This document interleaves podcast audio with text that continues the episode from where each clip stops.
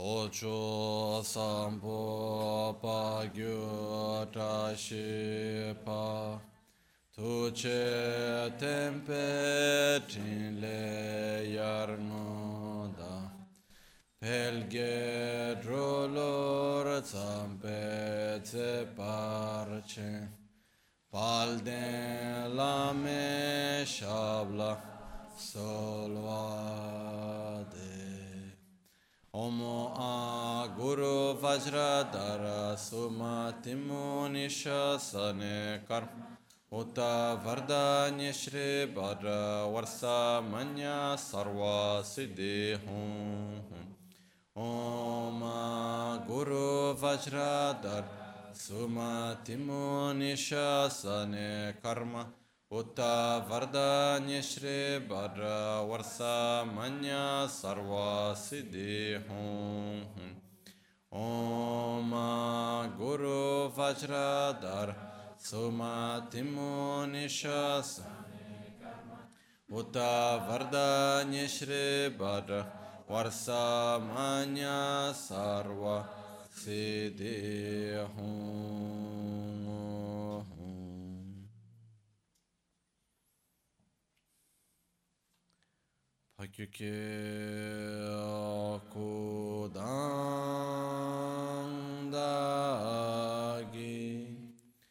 Lo Pakyuke Sundandagi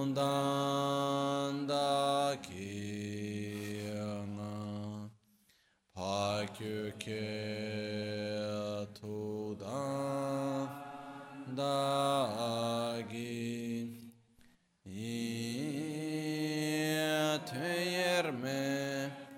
çıktı cingilo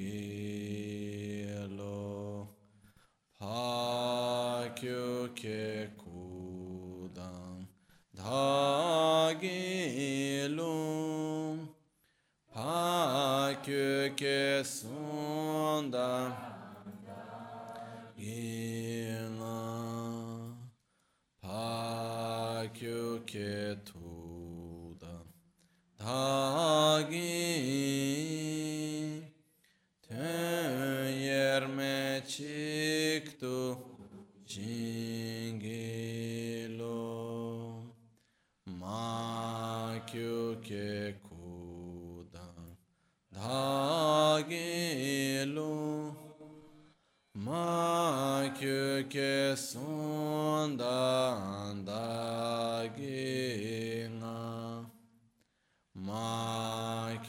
Makyuke tudan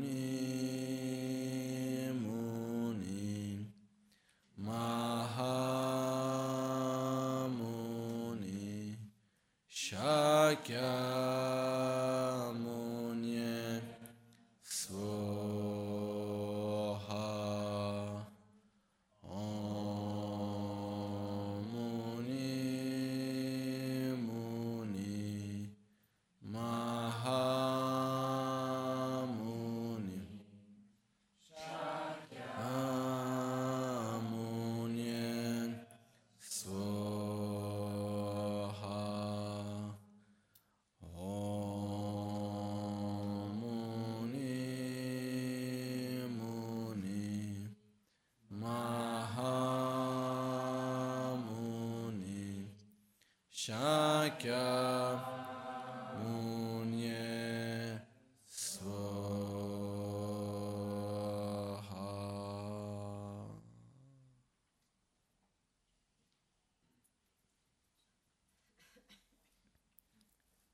Buonasera.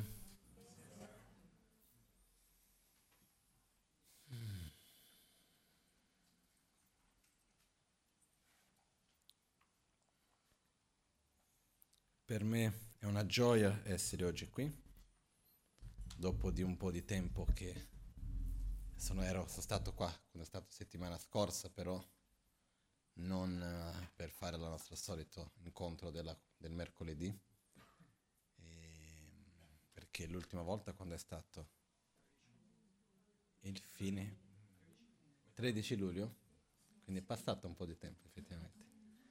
E comunque, um,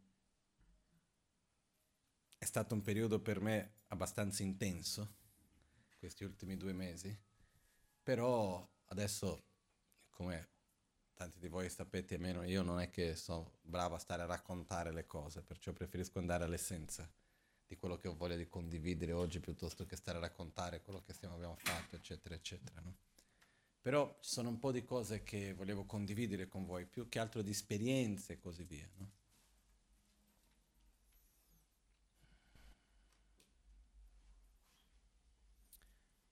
Prima di tutto, spesso facciamo tante cose nella vita, no? Uh, andiamo a trovare delle persone, impariamo delle conoscenze, uh, possiamo cose, sviluppiamo cose materiali, possiamo che sia, uh, che ne so, per un esempio in questo momento io in questo ultimo mese e mezzo ho costruito una casa, per esempio, no? Però possiamo fare tante cose nella vita, dalle cose materiali alle cose intellettuali, alle cose emotive, rapporti umani, facciamo tante cose nella vita sempre, no? Però è molto importante che quello che noi facciamo abbia un perché, abbia un significato per noi. Se certe volte succede che noi finiamo a fare le cose come un fine in se stesse, ci dimentichiamo un po' certe volte il perché stiamo facendo quella cosa, qual è la funzione che ha. Ossia ci relazioniamo con le situazioni, con le persone, con i luoghi, con il lavoro, con le cose materiali che andiamo a, a creare. Va bene tutto questo, però spesso ci, rela- ci relazioniamo con tutto questo come se queste cose fossero il fine in se stessi. E quando noi finiamo a relazionarci con queste cose come se fossero un fine in se stessi, diventano vuote.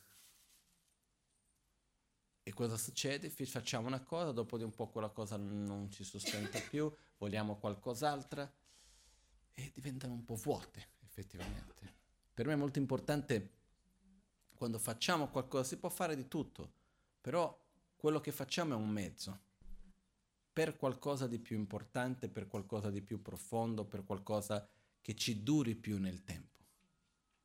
Perché effettivamente quante volte che noi non conosciamo persone e dopo di un po' succede che ci conosciamo, poi dopo di un po' non ci vediamo più o andiamo in un posto, facciamo un lavoro, dopo di un po' quel lavoro non è più, o impariamo della conoscenza che serve momentaneamente dopo di un po' quella conoscenza non è più quella che serve o possiamo fare mille cose, le cose cambiano costantemente.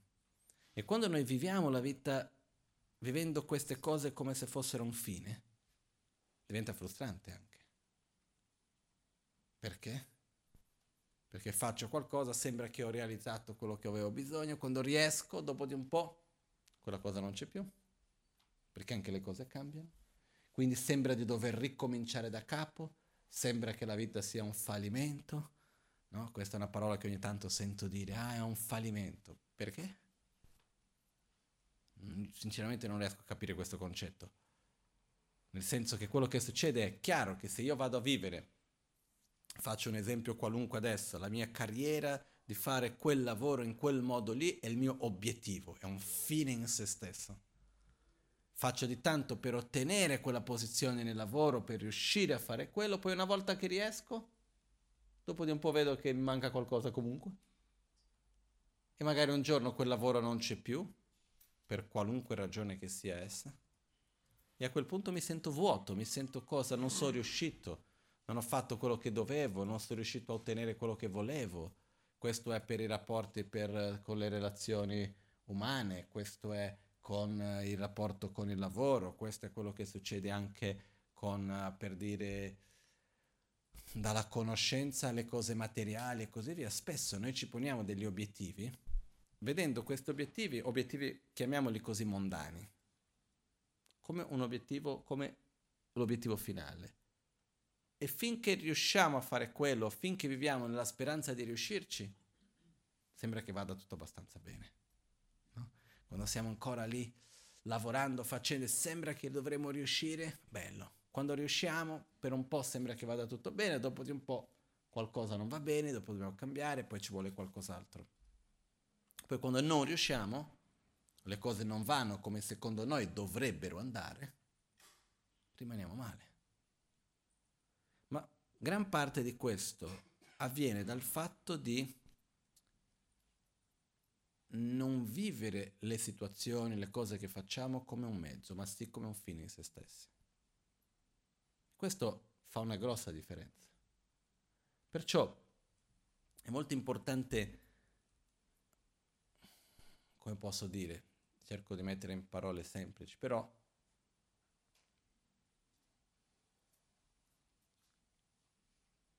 io credo che più abbiamo degli obiettivi, dei valori che vogliamo mantenere, che vogliamo trasmettere, più abbiamo un obiettivo, una ragione di vita che vada a trascendere la nostra propria vita,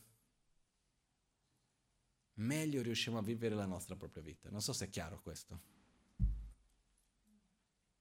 Perché più riusciamo ad avere un obiettivo di vita che trascende questa mia vita, ma che io vivo all'interno di quell'obiettivo, quindi più ho un obiettivo che trascende questa vita, meno vado a dare importanza alle piccole difficoltà di questa vita. E quindi naturalmente la vivo meglio, perché c'è qualcosa che la trascende. Nel buddismo questo ha diversi livelli, no? per quello che uno dei primi passi che viene insegnato, che viene detto, no? La pratica spirituale comincia lì dove questa vita finisce. E può sembrare una cosa un po' forte il modo di dire, però il significato dal mio punto di vista è che la pratica spirituale comincia lì dove si trascende quello che è solo di questa vita. La pratica spirituale comincia quando noi facciamo qualcosa con un obiettivo che va oltre quello che è unicamente di questa vita, dando molto valore a questa vita. Però finché noi rimaniamo in questo, come posso dire, cerco una parola gentile, uh, finché rimaniamo intrappolati in questa illusione, Intrappolato in quale illusione? L'illusione che andrà tutto bene, che sarò felice e visserò felice per sempre? Come? Avendo la persona giusta, la casa giusta, il luogo giusto, eh, tutte le cose come noi vogliamo. In altre parole, noi spesso, purtroppo, ma parlo noi, è abbastanza ampio questo noi, eh? non è nulla specifico verso uno o verso l'altro, è una cosa estremamente diffusa.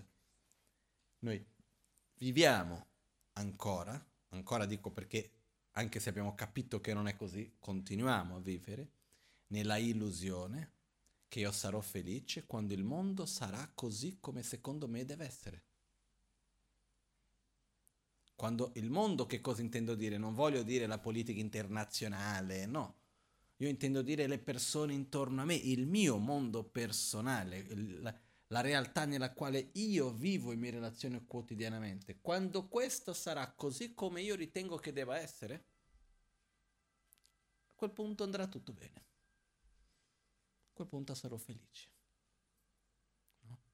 Io sono sicuro che se noi andiamo a osservare ognuno di noi che è qui, noi andassimo a vedere, c'è, qual- c'è una ragione, c'è qualcosa che ti fa infelice? Di solito sì c'è qualcosa che ci fa soffrire, eccetera. C'è chi, per chi di più, per chi di meno, però in, di solito sì. Poi ci sono eccezioni ovviamente, però di solito sì.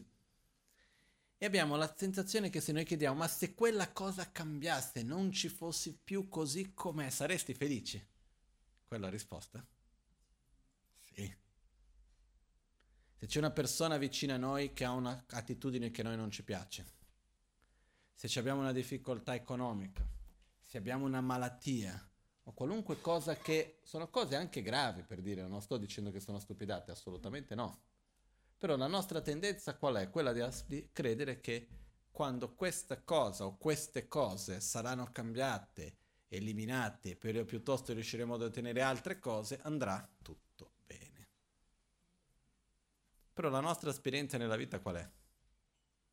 Quando riusciamo a ottenere quello che volevamo, che cosa succede poi dopo?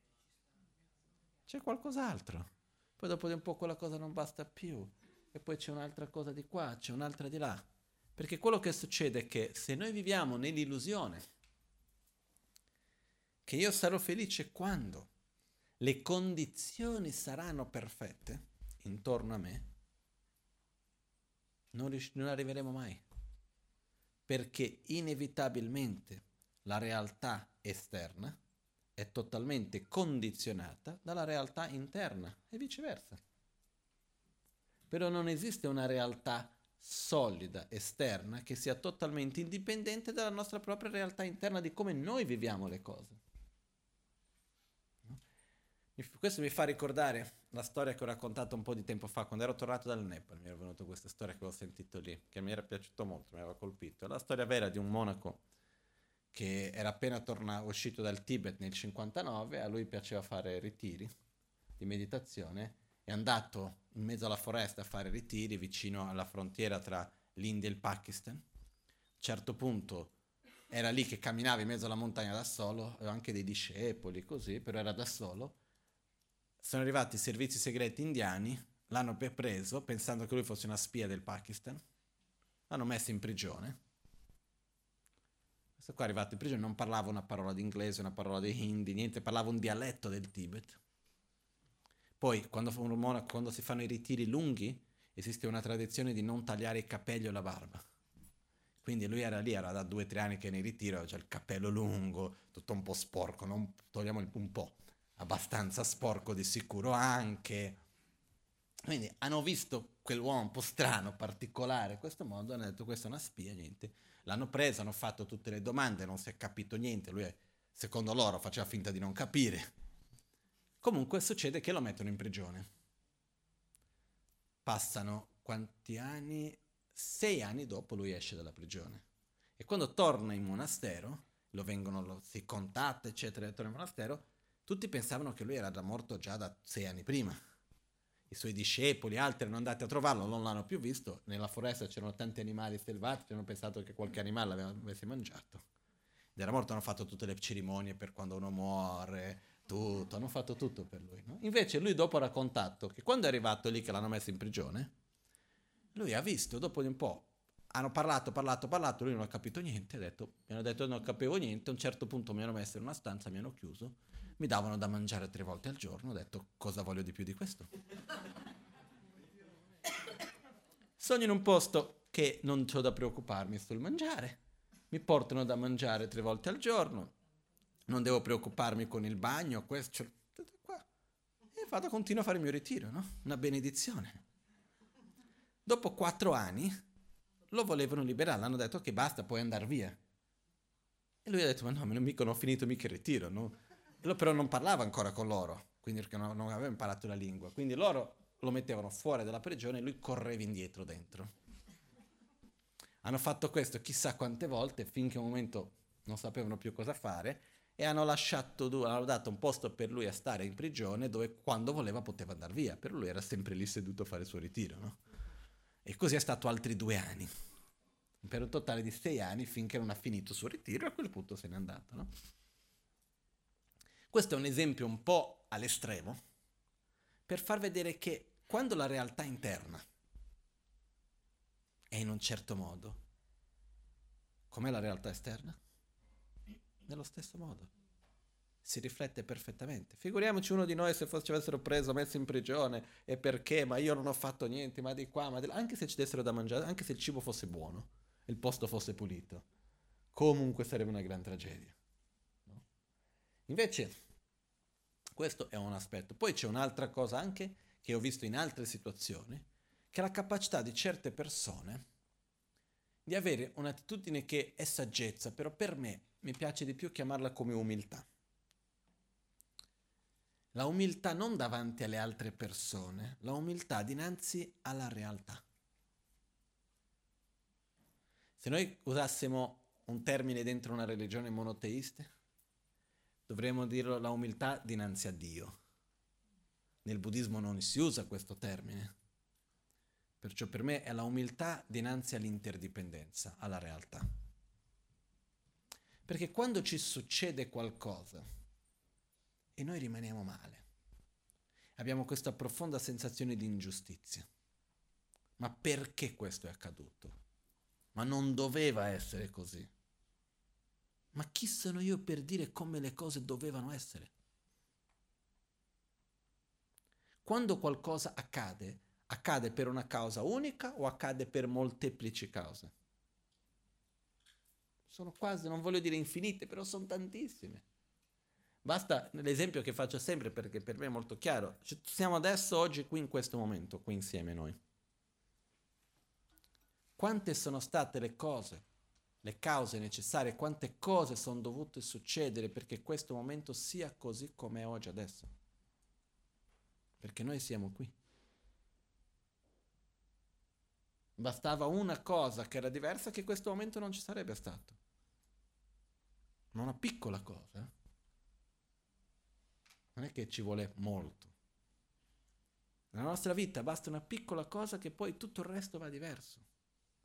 Però allo stesso tempo che una, ogni piccola azione ha un potere enorme nella vita, nello stesso modo ogni cosa che accade non dipende solo da una cosa sola, dipende da molteplici cose. Non so se è chiaro questo concetto. È come per dire perché immaginiamo che una cosa, no? Come se prendo questa campana tibetana che è sostenuta da cinque dita. Se non ci fosse qualunque dei diti, non potrebbe più essere sostenuta. Okay? Quindi ognuna delle dita ha un'importanza. Okay? Però quello che succede è che affinché possa rimanere nella posizione com'è, stabile come sta, eccetera, eccetera, ha bisogno di tutte. Quindi quello che succede è che dipende da tante, però ognuna, anche se molto piccola, ha un'importanza enorme. Quindi la realtà nella quale noi viviamo è, molto, è una realtà complessa e allo stesso tempo delicata. È un equilibrio molto complesso e molto delicato, dove ogni parte che partecipa ha un potere enorme.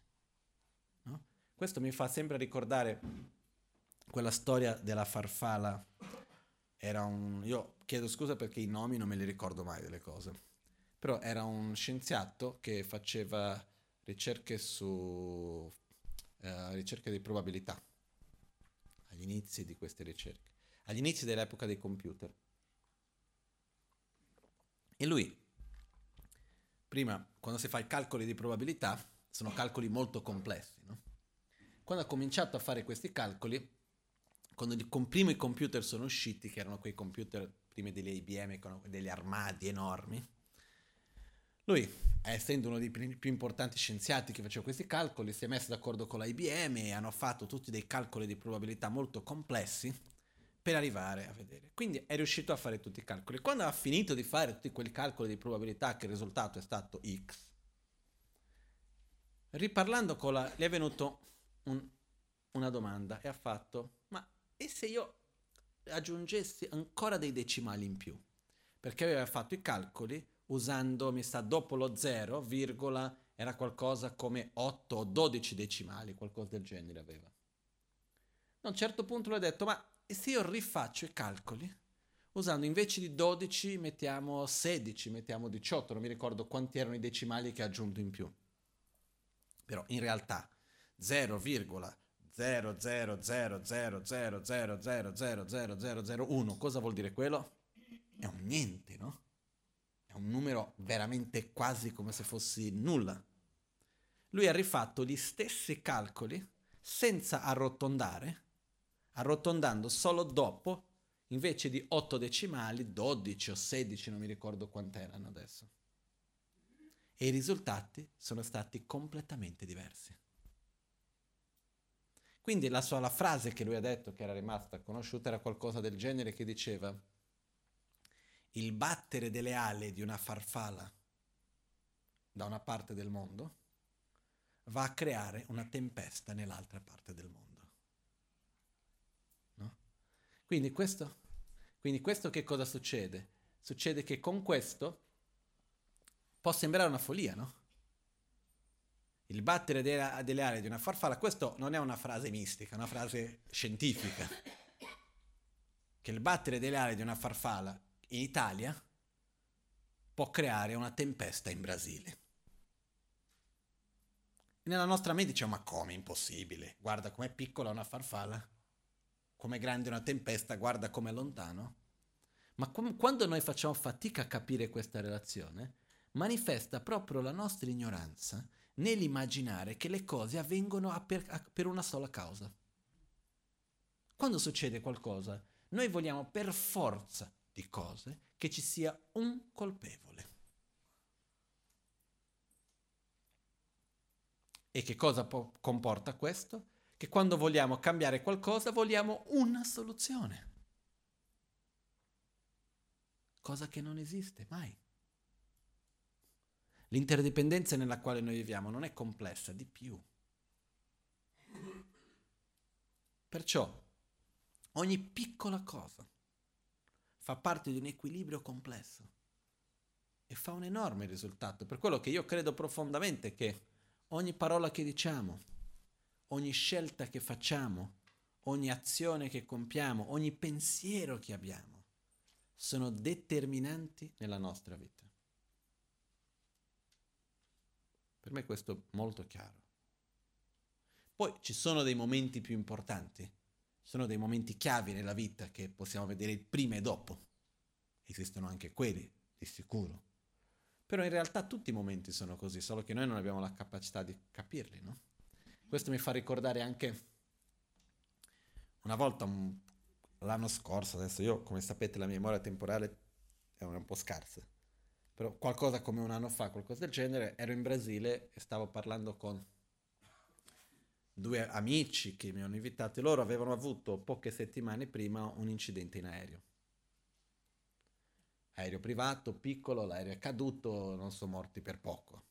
Dopo parlando con loro, raccontando la storia, veramente ci è voluto ci voleva poco perché fosse diverso, se non fosse esattamente il punto preciso dove è caduto l'aereo, se non fosse per una cosa, un'altra cosa, mille, mille cose, anche dal punto di vista che quando l'aereo è andato giù a un certo punto c'era una parte tipo una montagnettina che saliva leggermente il terreno, questo ha fatto che l'aereo facesse un salto, se non fosse così davanti c'era una mucca davanti, se non avessero preso la mucca in pieno, se non fosse per quel salto, tutte le condizioni che alla fine nessuno si è fatto nulla di grave. No? E la domanda che mi fece questa persona fu, ma io tante persone mi, mi hanno detto di ringraziare a Dio. Ma dal punto di vista del buddismo, spiegami un po'. Ma perché mi è successo quello? Perché l'aereo è caduto, mi sono trovato lì e dopo mi sono salvato e non è successo questo? Ma perché? E in realtà io credo che la ragione per la quale quell'aereo sia caduto e poi loro si sono salvati tutto quello che è accaduto è esattamente la stessa ragione per la quale noi siamo qui in questo momento o per tutto il resto che succede nella vita. È la stessa identica ragione per la quale noi quando andiamo a prendere un gelato ci piace piuttosto che quando usciamo e prendiamo la macchina o qualunque delle cose più banali che facciamo nella nostra quotidianità.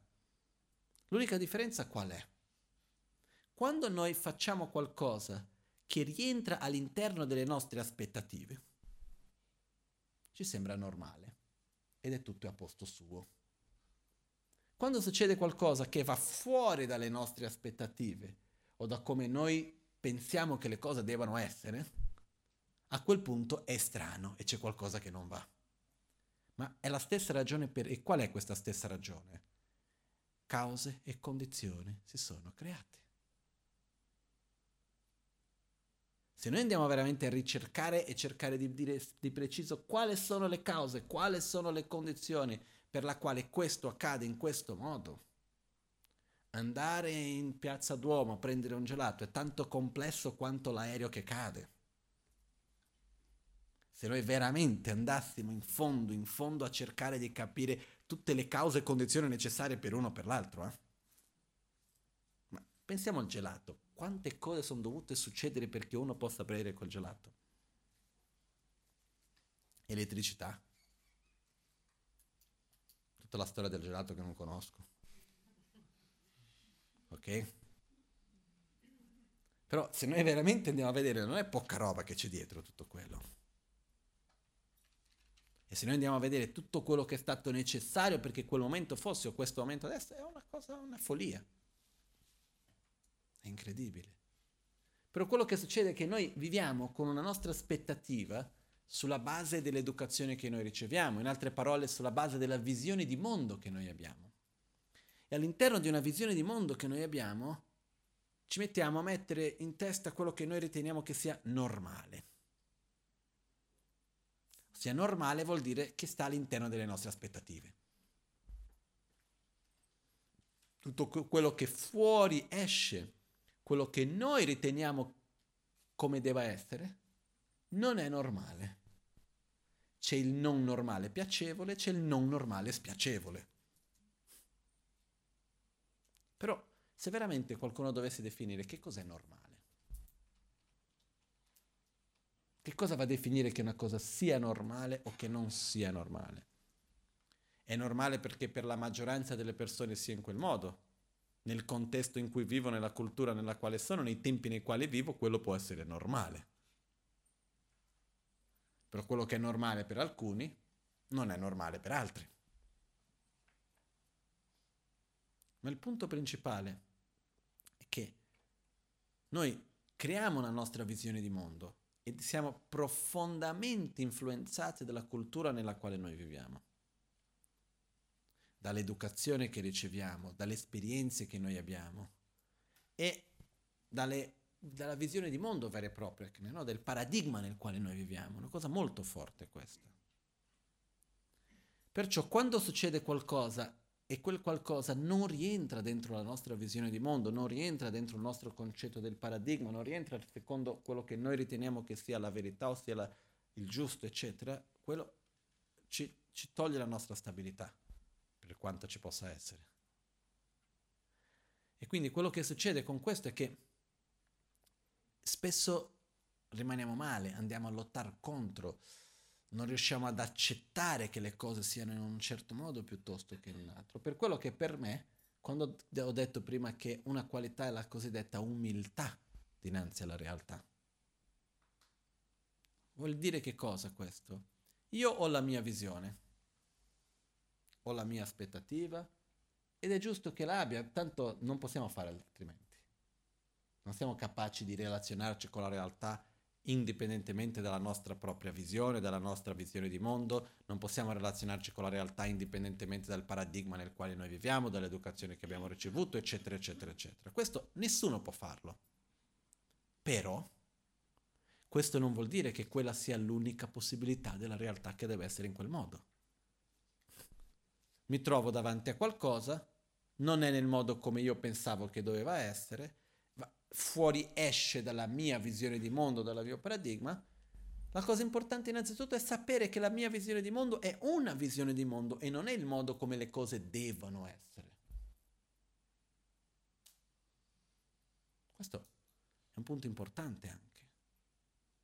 C'è un punto, per esempio, fondamentale quando rientra nel buddismo, però complesso e nella nostra visione di mondo, così per dire moderno, occidentale, fa fatica.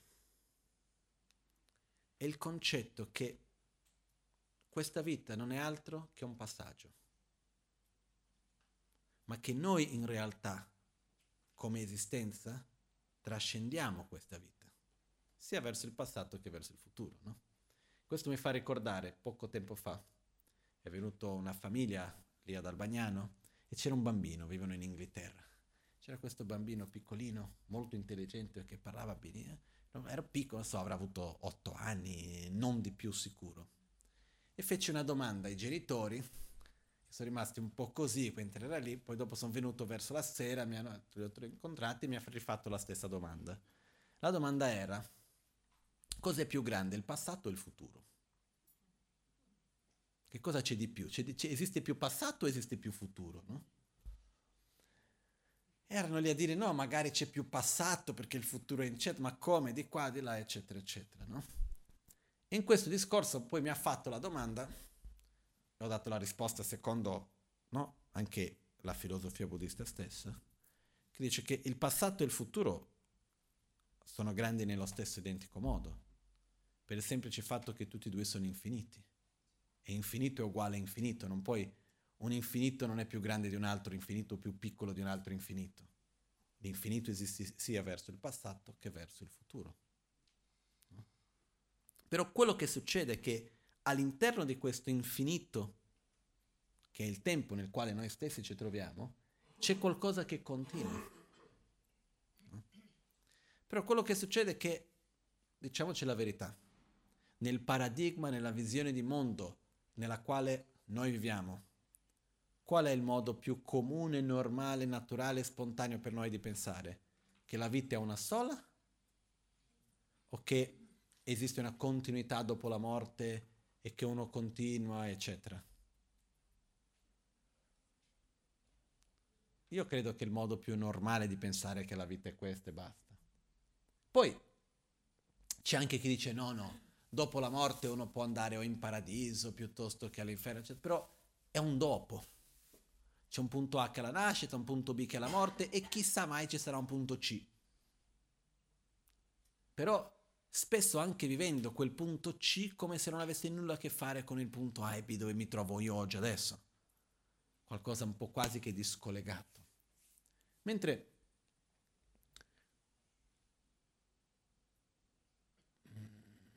io credo profondamente, questa è una cosa che più esperienze faccio, più vado avanti. Innanzitutto è un aspetto di paradigma. Se noi ci poniamo la domanda, la vita è una sola?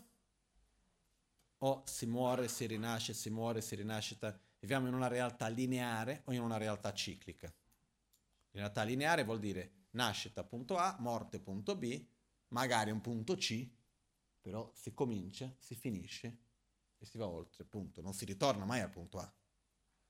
O l'esistenza è ciclica, punto A la nascita, punto B la morte, che si rincontra col punto A un'altra volta, che c'è la nascita un'altra volta e si ripete le stesse cose. O è una realtà ciclica. Sono due paradigmi diversi. Sono due modi di relazionarci con la realtà diversi. Qual è quello giusto? Mi chiedo, qual è quello più coerente? Mia, per personalmente, io credo che adesso non voglio, non, non è questo il punto che volevo entrare adesso, però dal momento nel quale noi abbiamo un paradigma nel quale crediamo nella continuità ciclica, tante risposte vengono risposte, tante domande vengono risposte, che altrimenti dentro una visione lineare rimangono dei punti di dubbio. Questo è un punto, però non voglio entrare in dettagli su quello adesso. Il punto importante è che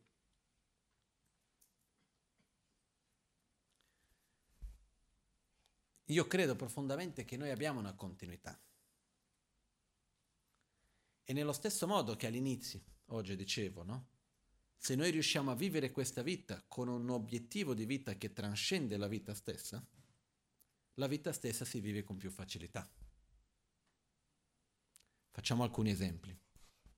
Se io in questa vita voglio dedicarmi all'ambiente, alla protezione della foresta, piuttosto che voglio dedicarmi all'educazione, voglio dedicarmi alla mia patria, voglio dedicarmi, che ne so io, alla religione, voglio dedicarmi alla famiglia, ci sono mille cose che uno può dedicarsi che trascendono la mia vita, che anche quando io morirò quella cosa continua.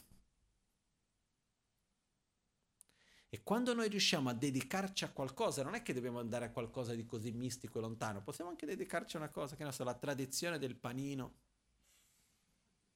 Può esserci, no? Per dire una cosa qualunque, eh, mi sono inventato adesso, però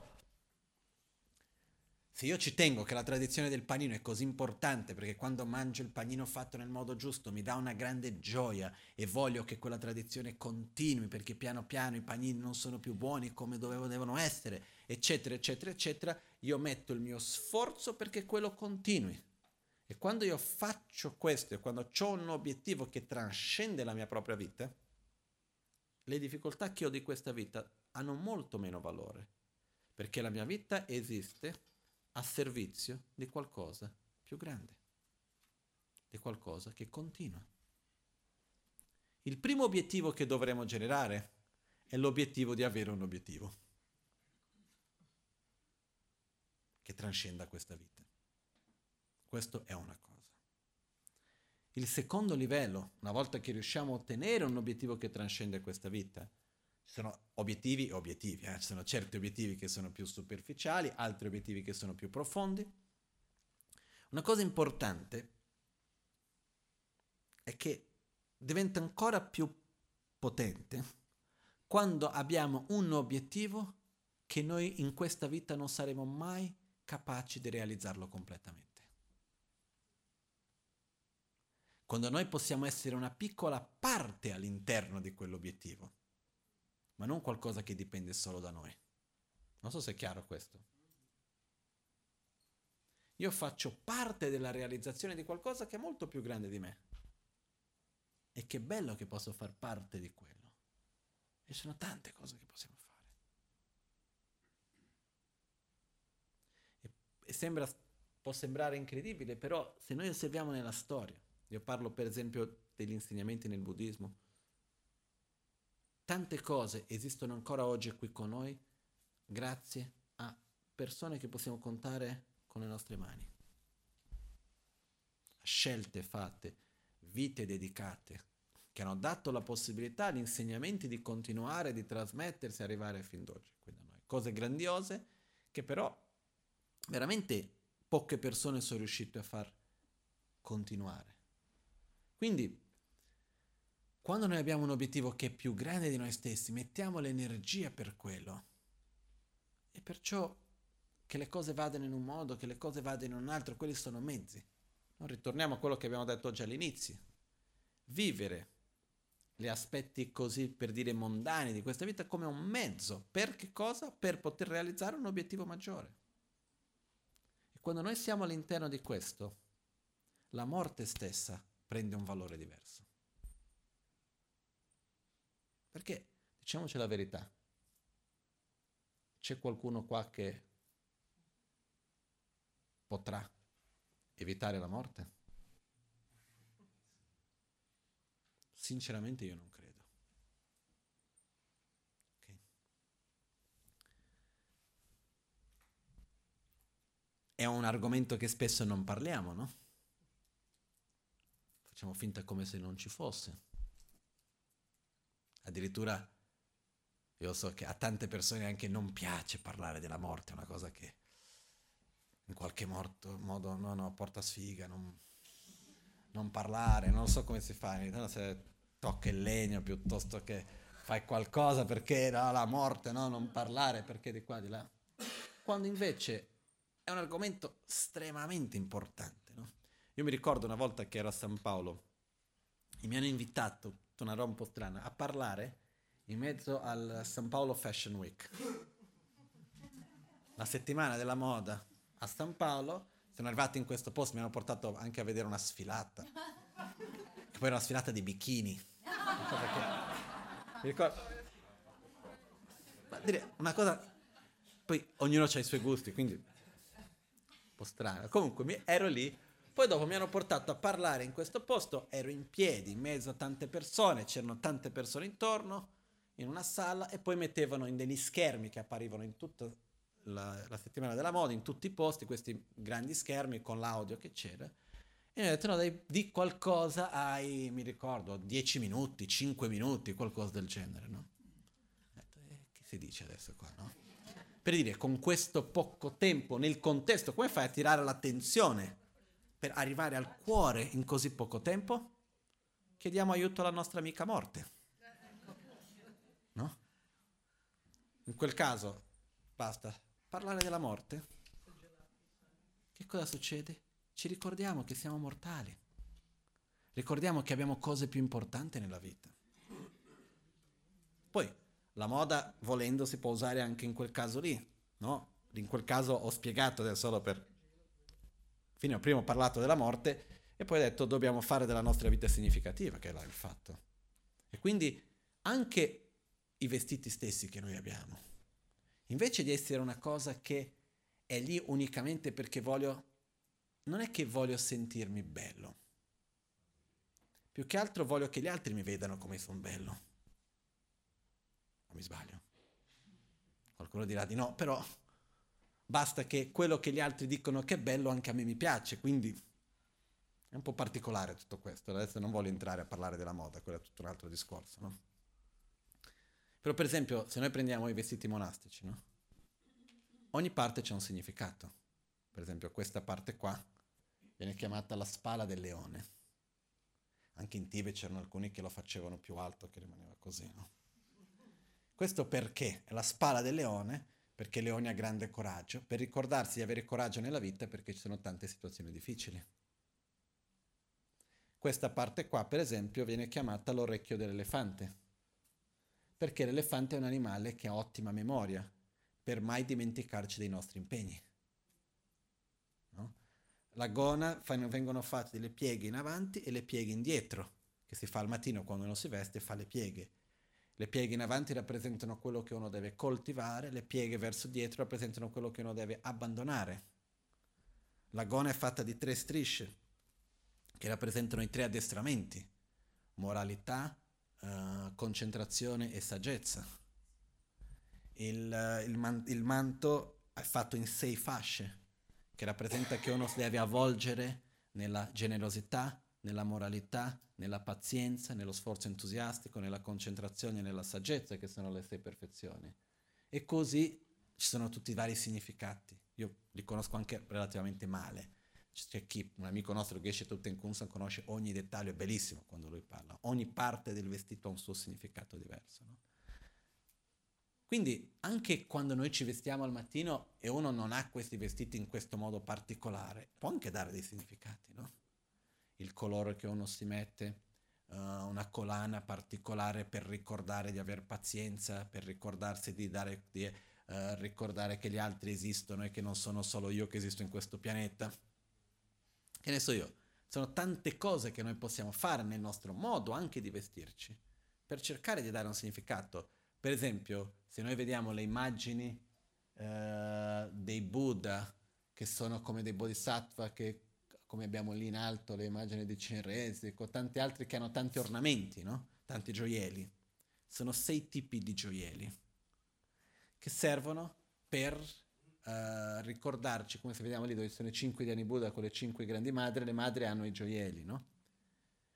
Uh, ci sono anche tante altre immagini con questi sei tipi di gioielli che rappresentano che noi dobbiamo, uh, come si dice, adornarci con le sei perfezioni, quindi generosità, moralità, pazienza, sforzo, concentrazione e saggezza.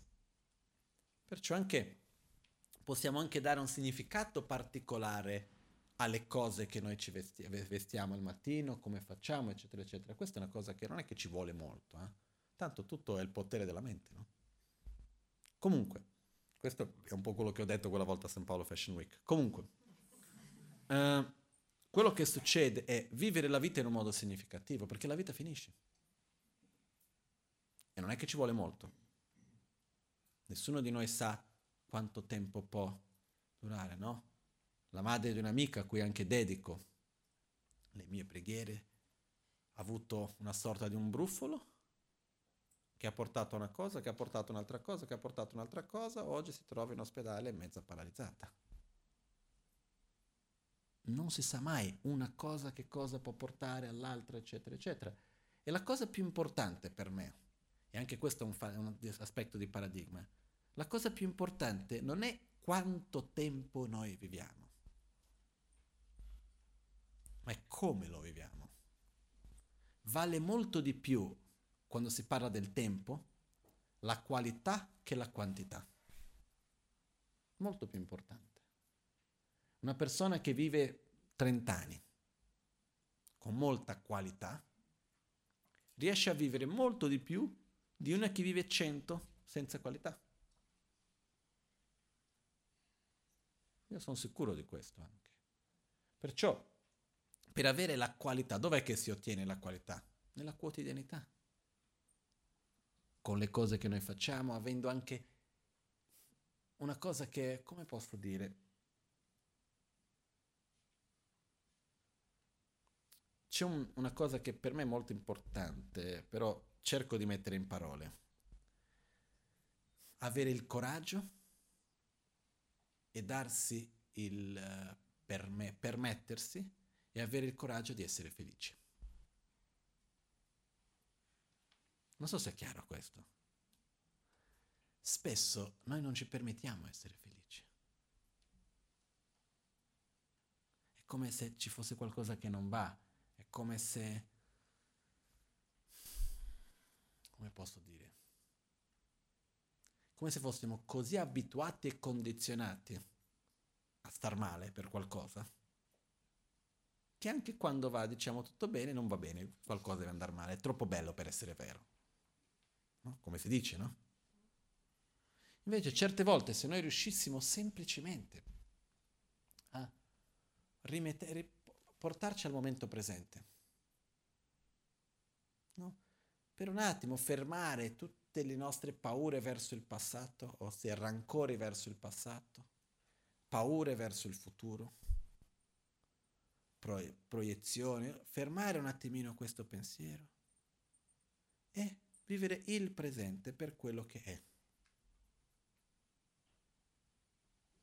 Le nostre sofferenze, o meglio la nostra infelicità, è prevalentemente relazionata al presente o è prevalentemente relazionata a passato e futuro? Che però non esistono. Perché di quell'infinito che abbiamo parlato prima, sia il passato che il futuro, per quanto siano infiniti, dove si svolgono? Nel presente. Perciò noi soffriamo prevalentemente per qualcosa che non c'è. Dopo ci diciamo sani di mente, no? Nel buddismo viene usato il termine che siamo esseri infantili, in quanto ci relazioniamo con la realtà in un modo incoerente con la realtà. Però il modo, la cosa molto importante da capire è che quando si fa un cambiamento interno, la realtà intorno a noi cambia. E naturalmente tutto il resto risponde. Il nostro corpo, no?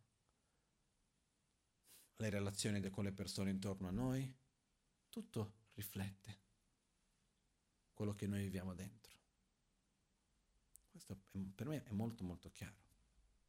Perciò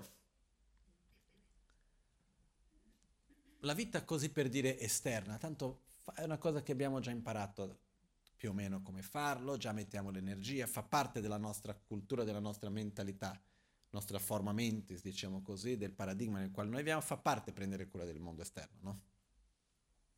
E quindi va bene, non voglio dire che non dobbiamo farlo, però è molto importante coltivare dal quanto prima la nostra realtà interna e ci sono alcune cosettine che se noi riusciamo a coltivare quelle fa una grande differenza. Che riassumendo è coltivare amore,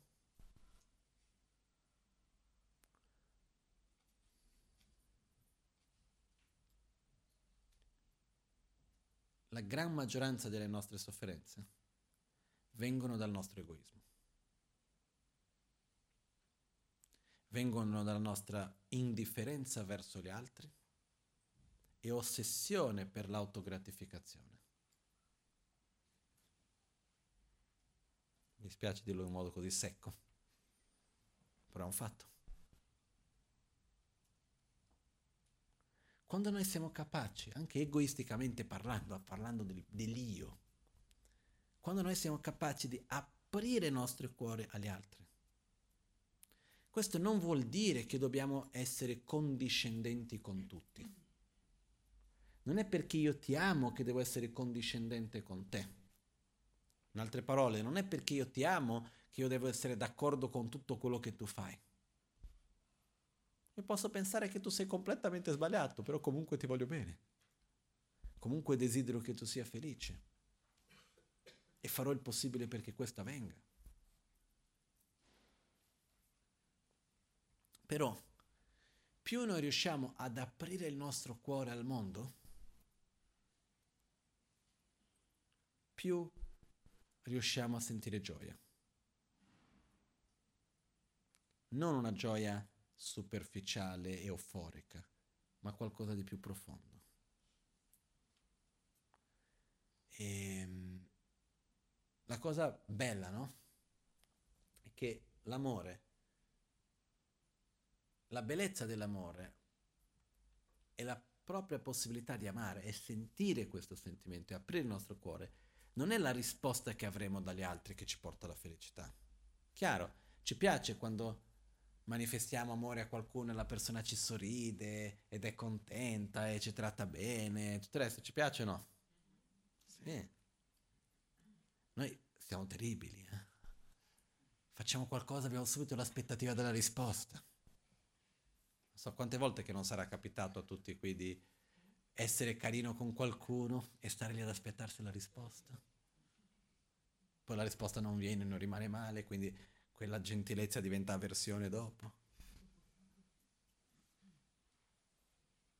No? Anche con il guru, se per quello, no?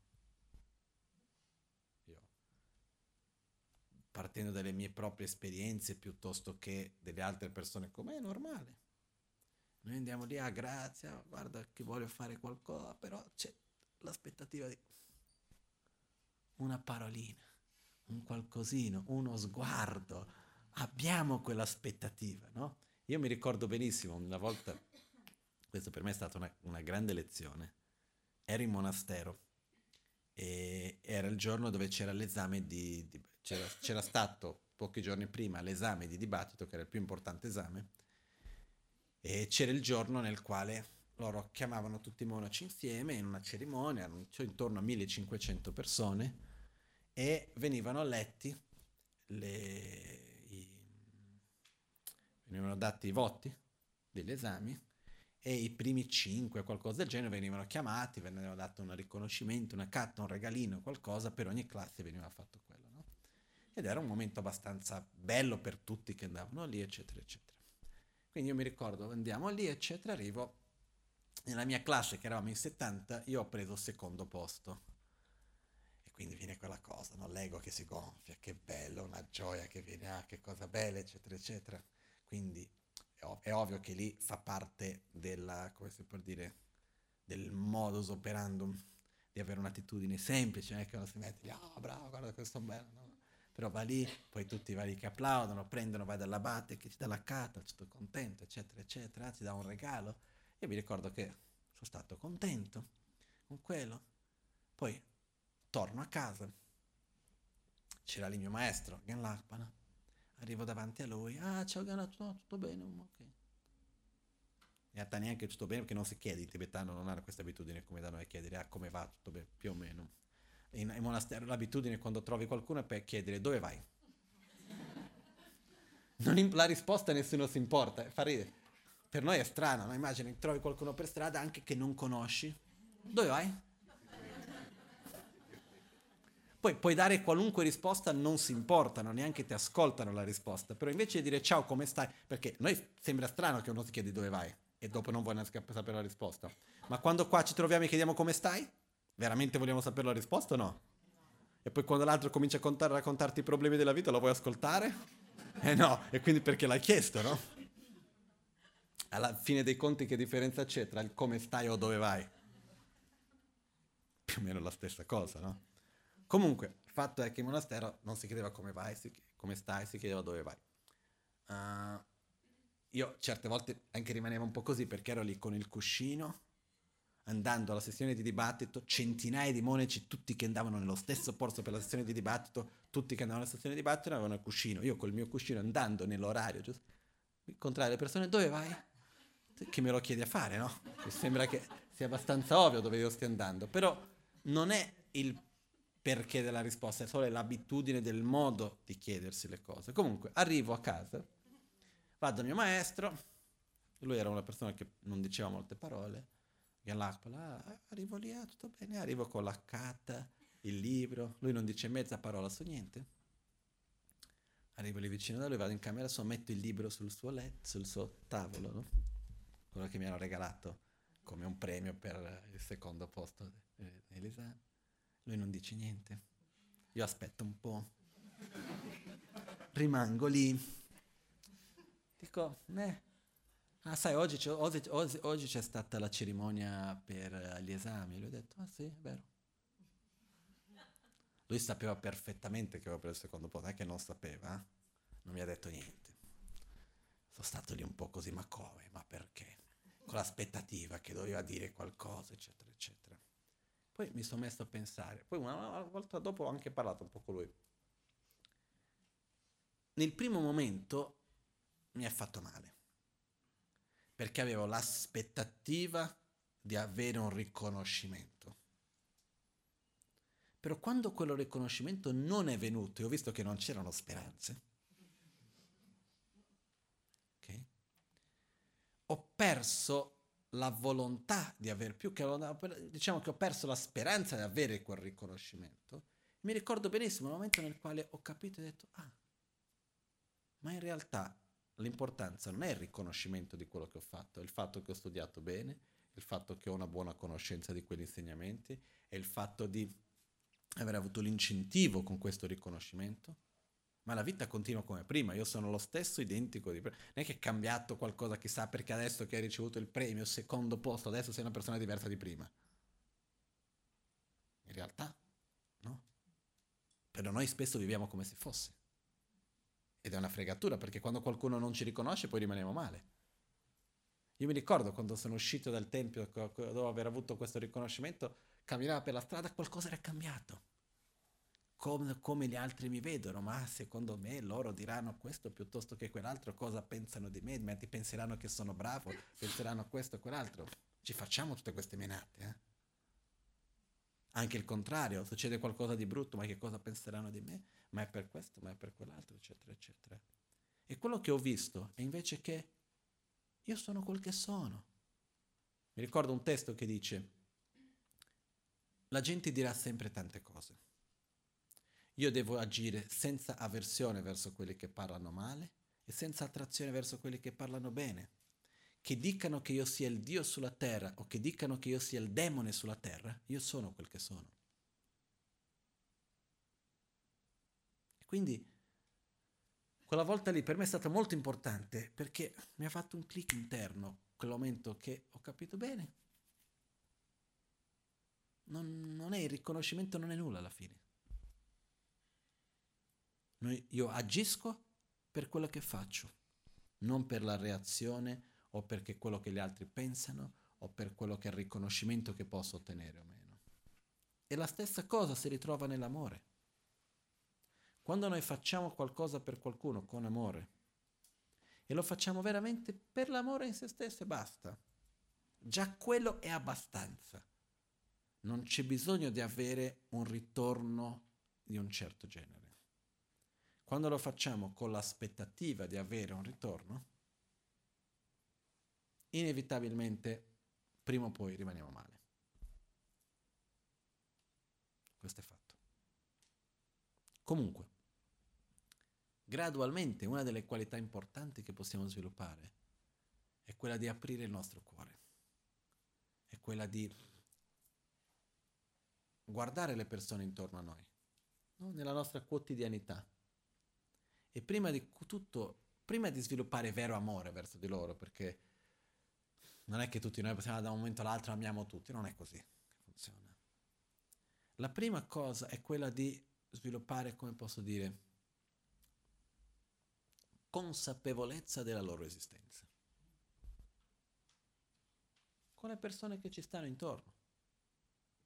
Le persone che ci stanno intorno vuol dire quelle con cui dobbiamo avere a che fare nella nostra quotidianità la nostra famiglia, i nostri amici, le persone che ci stanno simpatiche, le persone che ci stanno antipatiche, quelle persone che dobbiamo avere a che fare nel pullman piuttosto che nella metropolitana, piuttosto che al lavoro, ovunque sia, nel ristorante, non importa.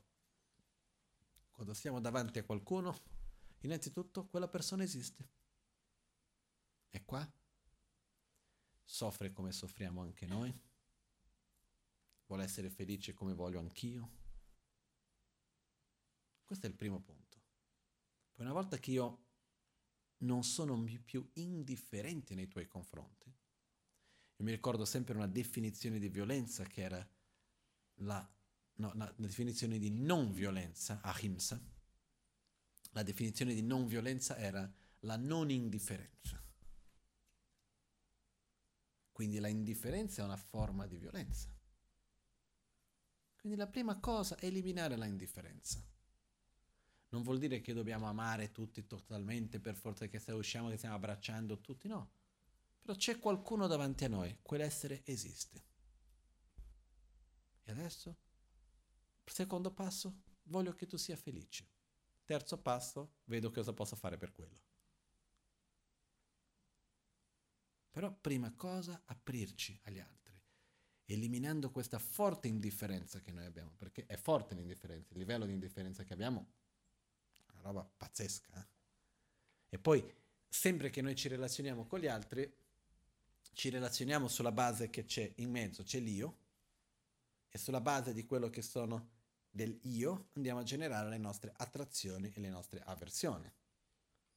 Quindi se una persona è più simile a me io ho attrazione.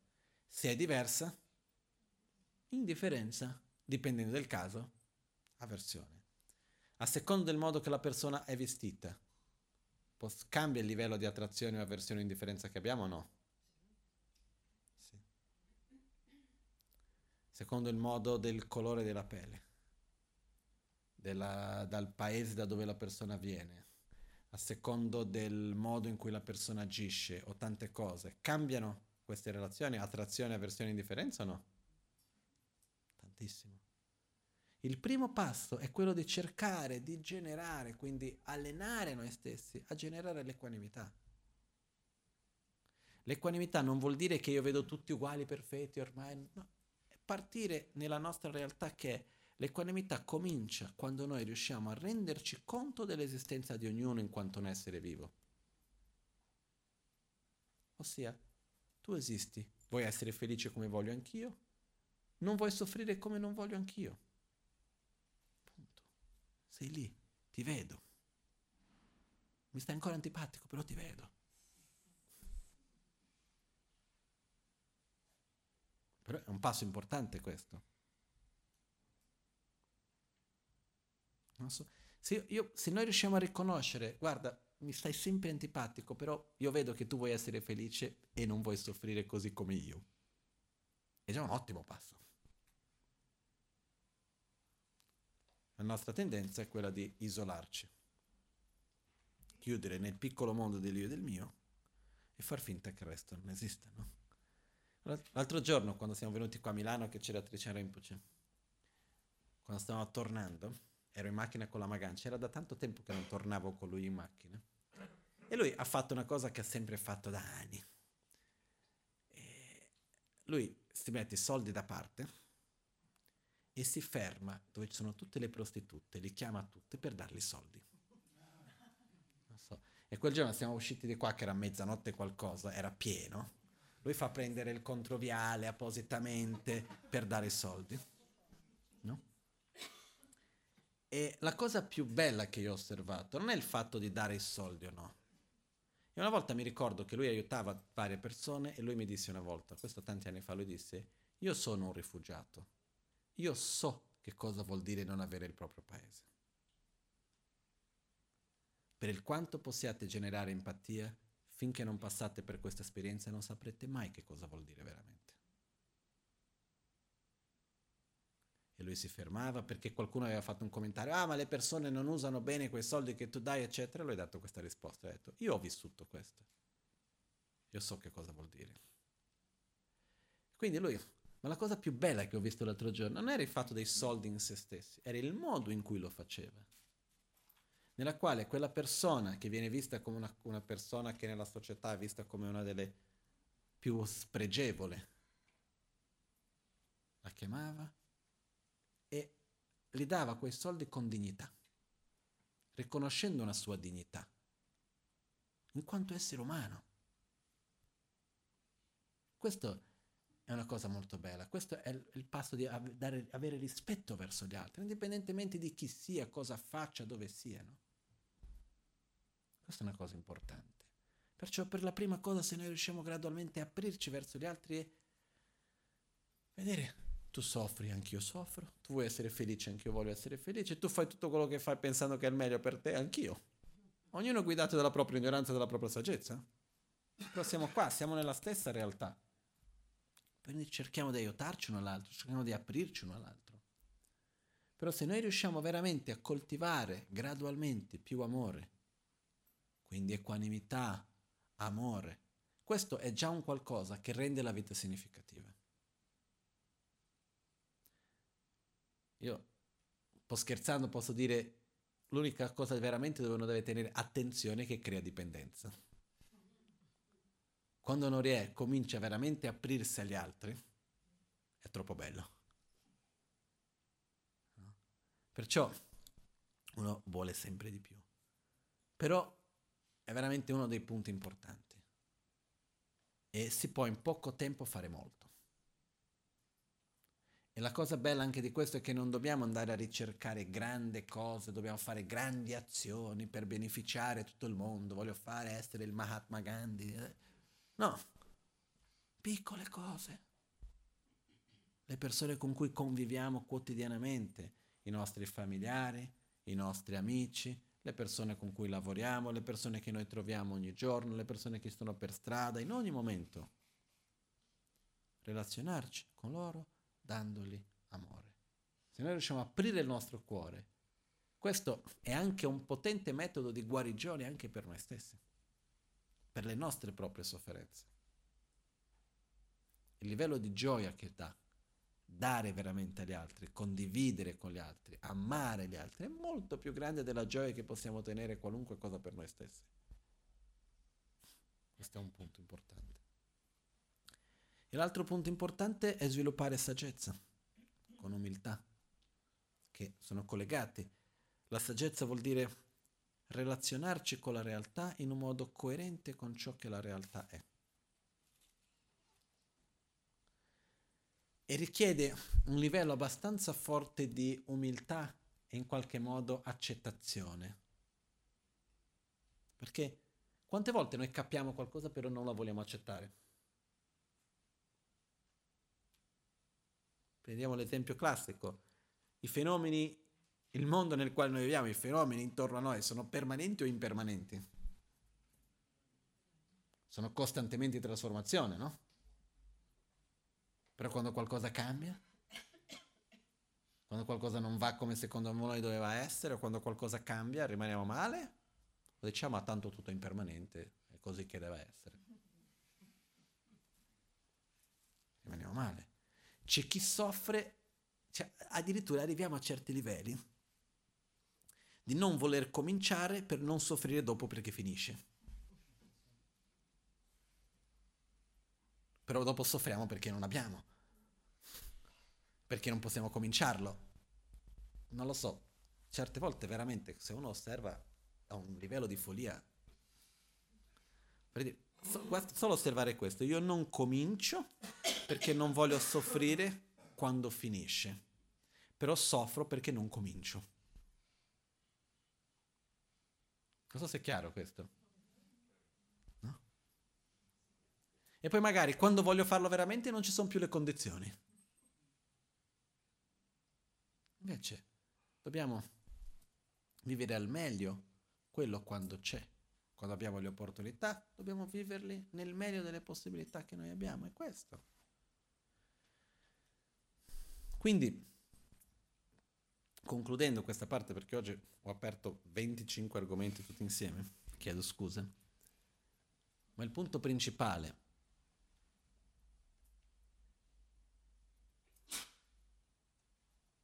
è che più noi apriamo la nostra mente, per qualcosa che trascende noi stessi, che trascende questa stessa vita, più bella diventa la vita stessa e più facile. No, io mi ricordo uno dei miei maestri, sempre quello che parlavo prima, Gen Lakpala. Lui a un certo punto si è ammalato di cancro e sta abbastanza male. No? Quello che l'ha sostenuto in tutto questo suo processo è stato il fatto che lui dedicasse la sua vita per qualcosa che fosse più grande di lui. Perché mi sono ammalato, cause e condizioni si sono create. Etto, e preferisco usare questi ultimi anni di vita che ho, quest'ultimo periodo di vita che ho, che poi sono stati due anni, a coltivare quello che dopo porto con me alla prossima vita. Lui ha preso tutto quello che aveva materialmente, l'ha dato via. E ha passato due anni facendo il ritiro spirituale.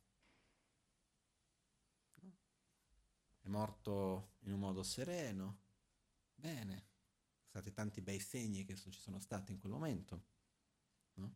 Qualcuno mi avrebbe detto, ah ma se lui avesse invece fatto questo piuttosto che quel tipo di medicamento, magari avrebbe vissuto un anno in più. Credo magari sì ma è meglio un anno in meno in un modo e morire bene che avere un anno in più dove uno va ad allungare il processo della morte più che la qualità della vita. Quello che voglio dire è,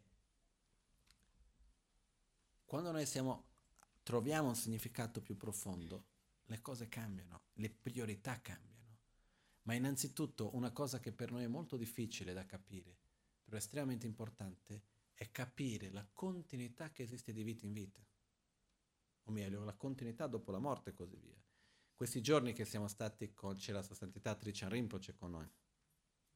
Una delle cose molto belle da vedere è il rapporto che c'era, che c'è, fra Trichan Rinpoche, la Magancene, non solo la Magancene, anche altri maestri, praticanti, eccetera, che avevano Tricia la sua vita passata come loro guru. Ed è pazzesco il tipo di amore che c'è, che si passa e si continua nello stesso modo. Vedere il modo di insegnare che è molto simile a quello di prima e vedere tante cose, ma più che il modo è il sentimento che si trapassa di vita in vita. Questa è una cosa per me molto bella. Per me queste esperienze, che è difficile da metterle in parole, sono tra i migliori modi di provare per me stesso l'esistenza della reincarnazione, perché ci sono certe cose che è difficile da mettere in parola. C'era lì anche quei giorni ad Albagnano un piccolo lama, magari qualcuno che è venuto lì il primo weekend ha visto la reincarnazione di Chomo Geshe Rinpoche. Questo bambino fa le stesse cose che la vita precedente, no? A quello stesso modo, che si mette con la mano così alla testa così. Uguale, avete le foto della vita precedente, uguale, non è che le sono insegnato, vedi, devi fare così, eh. Vedete così? Ha l'attitudine di uno che non capisce niente, poi è mega intelligente. No, la sua vita precedente aveva finito tutti gli studi di filosofia buddista che di solito uno finisce intorno ai 45 anni, 50, lui li ha finiti con 25. E anche in questa vita adesso, lui sta fa- facendo tutti gli studi normali e mi sta 3 o 4 anni in avanti e allo stesso tempo sta facendo tutti gli studi in monastero anche, e è due anni in avanti, mi sa. Sta memorizzando testi che io non mi sono mai sognato di memorizzare, che dopo di solito dopo anni in monastero non li va a memorizzare, lui li sta già memorizzando. Ed è un bambino estremamente intelligente, sensibile e tutto il resto, capisce tutto, è estremamente fissato con gli orari, come la vita precedente e tu vedi, e ha quella stessa attitudine Dio che non capisce niente, molto così, che rimane così. No? E quando uno vede queste cose, no?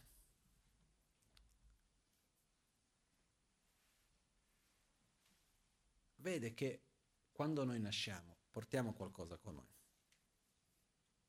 Quando noi moriamo portiamo qualcosa con noi. Perciò la cosa più importante, secondo me, in assoluto è coltivare veramente ciò che continua con noi di vita in vita. Questa è la cosa più importante. E anche le relazioni che abbiamo tra di noi si continuano. Questa è una cosa bella anche da vedere. Quando si crea un vincolo profondo con, qualcuna, con qualcuno, quel vincolo continua. Il modo come avviene è difficile da spiegare, perché l'interdipendenza è complessa. Però io ho visto in diversi casi che funziona. Quindi il punto principale è viviamo, cercare di vivere questa vita come un mezzo per quello che noi andiamo a sviluppare, sia per questa che per quello che viene dopo. Io lo so che noi abbiamo un condizionamento da quello che secondo la nostra visione di mondo, da educazione, cultura e tutto il resto noi abbiamo su quello che è giusto, quello che è sbagliato e come dovrebbe essere la nostra vita.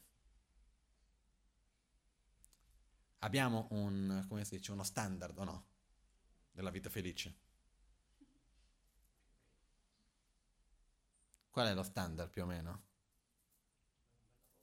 Un buon lavoro, una buona situazione economica, economica stabile, con la famiglia, no? Marito, moglie, due figli, una coppia, un bambino, una bambina, il cane, il giardino, la casa col giardino davanti, no? Un po' quello cosiddetto American Dream, no? Un po' quello che trasmettono nelle pubblicità, nei film, eccetera, eccetera. Fatto piacere, l'ultima volta che sono stato in Brasile, a un certo punto ho visto una pubblicità di una compagnia di, di assicurazione, quindi classica, Prima una volta le, le pubblicità erano la famiglia perfetta, no? Veniva lì il marito un, po', pochettino più alto, la moglie leggermente più bassa, tutti e due alti con i due bambini bellissimi, il cane davanti, la macchina bella a fianco. Era quello per un po' l'idea che passavano per qua va tutto bene. Invece adesso ho visto la pubblicità, era una ragazza, sempre tutta ovviamente pettinata bene, precisa, eccetera, però che sedu- seduta in un bel posto nella natura a meditare. No? Quindi almeno si comincia a fare una relazione di qualcosa di diverso in questo senso. Però il punto che voglio portare è, noi veniamo da una cultura, veniamo da una cultura, io intendo dire una visione di mondo, nel quale abbiamo un'idea di come le cose devono essere. E quando noi non riusciamo a stare per qualunque ragione che sia, quando noi non stiamo in quello standard, quando noi non stiamo più in quella scatolina che ci hanno messo, vuol dire che c'è qualcosa in noi che non va. Non so se mi spiego bene. È come se da quando noi nasciamo viene data una scatola e viene detto tu devi stare qui dentro. Alcuni stanno bene nella scatola che viene data, e altri non stanno bene, la maggioranza di noi no. La maggioranza di noi arriva un momento nel quale la scatola non è, quadrata, io sono triangolare. C'è qualcosa che non va. Poi prima stavo bene, adesso non sto più bene in quella scatola perché... Di...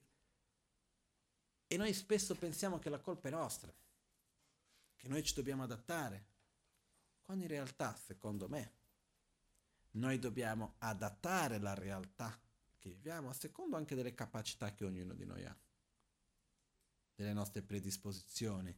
Man mano che appaiono le situazioni dobbiamo usarle al meglio che possiamo. Per me la vita è un po' come veleggiare.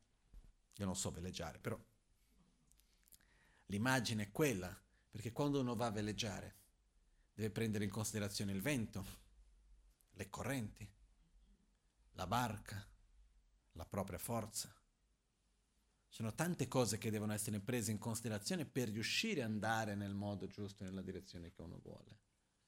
E uno quindi per questo che cosa vuol dire? Similmente a questo, man mano che noi andiamo avanti, mille cose appaiono.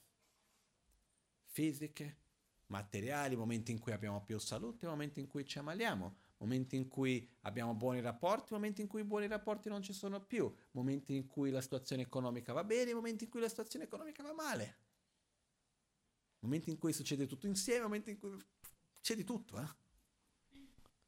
Però in, indipendentemente di che cosa io mi trovo davanti, io devo continuare.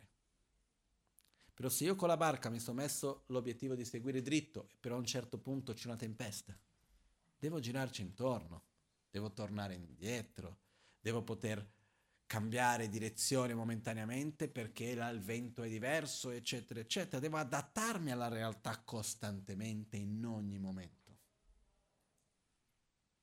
Perciò è più importante osservare dove sono e cosa posso fare con quello che ho adesso. Qual è il meglio che posso dare al mondo in questo esatto momento. Perché se noi ci mettiamo sempre a pensare a che cosa avremmo potuto fare, o che cosa dovremmo fare, o come il mondo dovrebbe essere, o questo e quell'altro, rimaniamo bloccati nella nostra propria illusione di come le cose dovevano essere, in un certo modo nella nostra arroganza davanti alle realtà. Perciò io credo molto in questo modo di essere, di, che vuol dire avere la umiltà dinanzi alla realtà, che non vuol dire non avere obiettivi.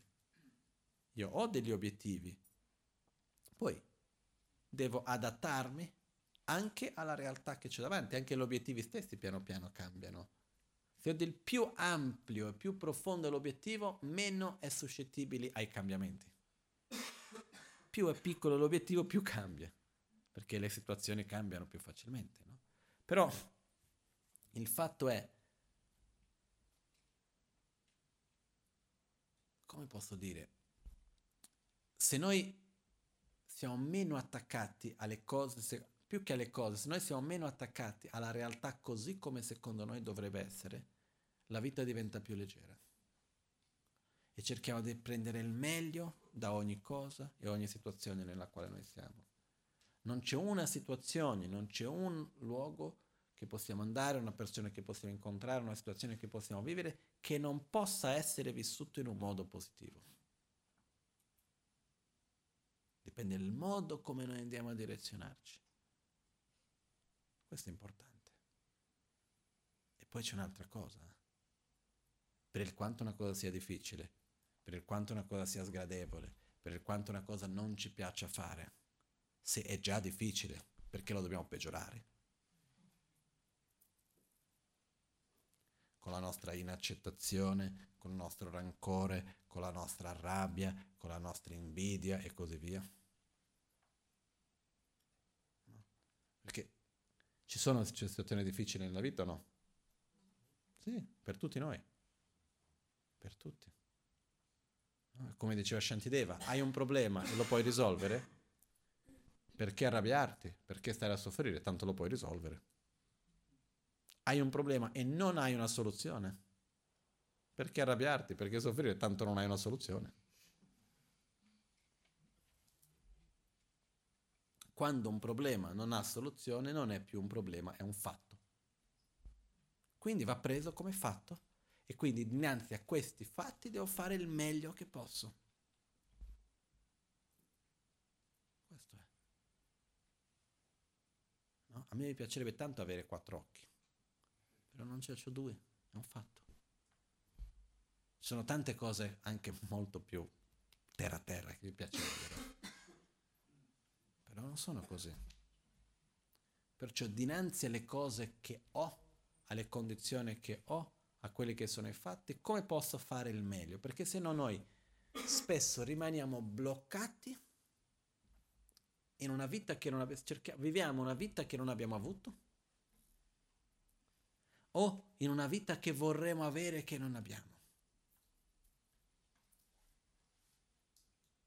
Questo per non dire quando uno passa la vita vivendo la vita degli altri. Eh? Invece viviamo, è quello che abbiamo qui adesso. E viviamolo al meglio, perché più bene viviamo quello che abbiamo, più riusciamo a dare continuità agli aspetti belli che ci piacciono. Questo è importante. Ok? Come ultima cosa, voglio solo ricordare a tutti che noi abbiamo tante tante risorse nella nostra vita. Okay? Le persone che ci stanno vicine sono molto importanti, perché noi siamo persone influenzabili, su questo non ci sono dubbi. Quindi anche negli insegnamenti si dice con molta chiarezza, quando è, come, quando è che sai che devi allontanarti da qualcuno? Quando stare vicino a quella persona, per quanto piacevole possa anche essere, se ti allontana dal tuo sviluppo spirituale, ossia se fai in modo che tu aumenti i tuoi difetti invece che sviluppare le tue qualità, se ti allontana dal tuo proprio sviluppo interiore, se ti allontana da quello che tu veramente ritieni importante, è meglio creare distanza. Invece se c'è qualcuno che standole vicino, per quanto possa anche essere sgradevole, meglio se sia piacevole, però anche se sia sgradevole, però che in fondo mi aiuta a svilupparmi meglio, che ben venga. Perciò le persone che sono intorno a noi sono importanti, assolutamente sì. Avere una condizione materiale stabile è importante? Sì, perché ci permette di avere lo spazio interiore per poter dedicarci ad altro e non solo alla sopravvivenza. Vivere in un luogo sano è importante, anche quello. Tante cose sono importanti. Però di tutte le risorse che noi abbiamo, quella più potente, quella più preziosa in assoluto, sono le nostre risorse interiori. È la nostra pazienza, è l'amore che abbiamo, è la pazienza, è, l'equilibrio, è la soddisfazione, è la saggezza. Questi sono, e tanti altri che abbiamo, sono le risorse più potenti che abbiamo in assoluto, che però vanno coltivate. Una situazione stabile, materiale stabile, va coltivata o viene dal nulla? Va coltivata. Ma anche una situazione di ricchezza interiore stabile, va coltivata anche quella. Va presa cura, ed è qualcosa che è estremamente potente per la vita di tutti noi. Ok? Quindi quello che dico è, ricordiamoci che abbiamo una delle risorse interiori che sono molto molto più potenti di tutte quelle esterne messe insieme, però che le dobbiamo coltivare. Perché nella mancanza di quelle non coltivate, invece se andiamo a condizionare l'aspetto negativo, creano anche, vanno a condizionare tutto il resto anche ed è per questa ragione che nel buddismo si parla tanto dell'importanza della meditazione. Perché la meditazione non vuol dire altro che familiarizzare la nostra mente con qualcosa di positivo. Ossia, quali sono le risorse interiori preziose che io voglio avere. Come ho detto prima, pazienza, soddisfazione, equilibrio, gioia, amore, compassione, saggezza, stabilità, per dire alcuni. Queste risorse non vengono dal nulla, le dobbiamo coltivare. Com'è che si fa a coltivarle? Adesso faccio il riassunto del riassunto del riassunto.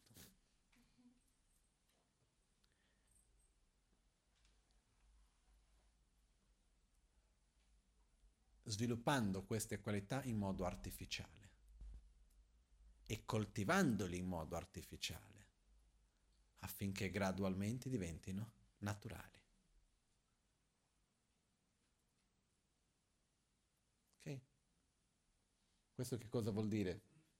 Ci viene spontaneo di essere sempre paziente o di ricordarci dell'impermanenza o di aprire il nostro cuore agli altri, sviluppare consapevolezza piuttosto che equanimità, eccetera. Ci viene spontaneo? No. Ci viene spontaneo di essere consapevole della presenza degli altri effettivamente? No. Perciò dobbiamo farlo in modo artificiale. Cosa vuol dire farlo in modo artificiale? Lo dobbiamo fare con la testa, direzionando verso il cuore, però è ancora fatto con la testa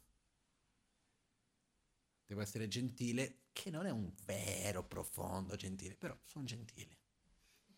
È artificiale? Sì.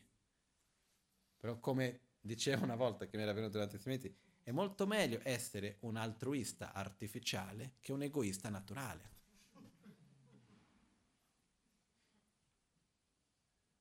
Perché il modo in cui noi andiamo ad agire va a condizionare noi stessi. Perciò se io vado a condizionarmi positivamente, generando un'attitudine artificiale però sincera. Io so che è artificiale, io so che non è una cosa, non sto prendendo in giro me stesso, sto facendo uno sforzo per avere quell'attitudine lì. Non so se è chiara la differenza. Una cosa faccio finta che sono così, anche me stesso. Un'altra cosa, io so che quello non viene proprio spontaneo, però met- faccio uno sforzo perché credo di essere importante agire in quel modo e sviluppare quella qualità. Quindi faccio uno sforzo per agire in quel modo. Più lo faccio, più facile diventa, finché un giorno diventa naturale. Come diceva Shantideva.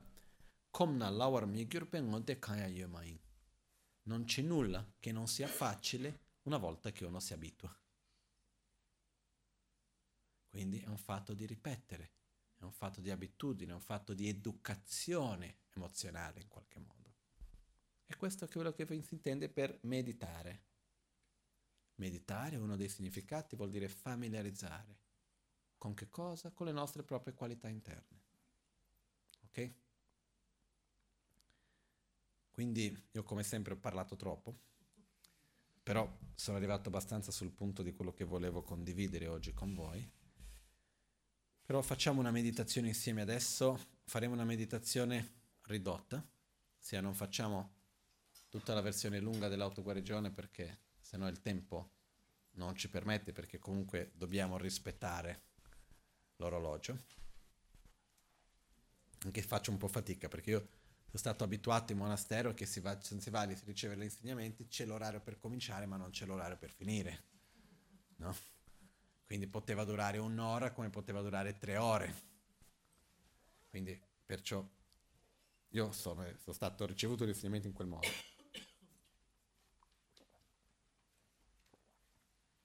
Anche perché io in qualche modo credo che alla fine dei conti, per quanto siano importanti le cose che abbiamo, dobbiamo fare, per la gran maggioranza delle volte non è che sono così importanti, no? Invece quanto spesso ci fermiamo per riflettere sulle cose che stiamo riflettendo? Spero molto spesso, però non succede così spesso. Ok? Perciò adesso faremo una meditazione breve, però cerchiamo di concentrarci bene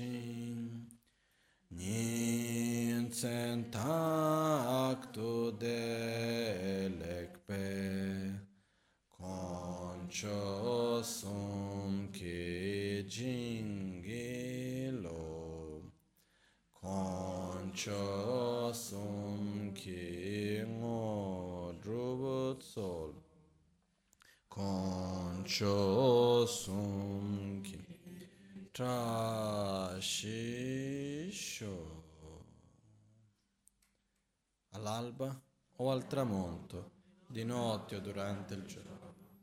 Possano i tre gioielli concederci le loro benedizioni, possano aiutarci ad ottenere tutte le realizzazioni e cospargere il sentiero della nostra vita con molti segni di buon auspicio.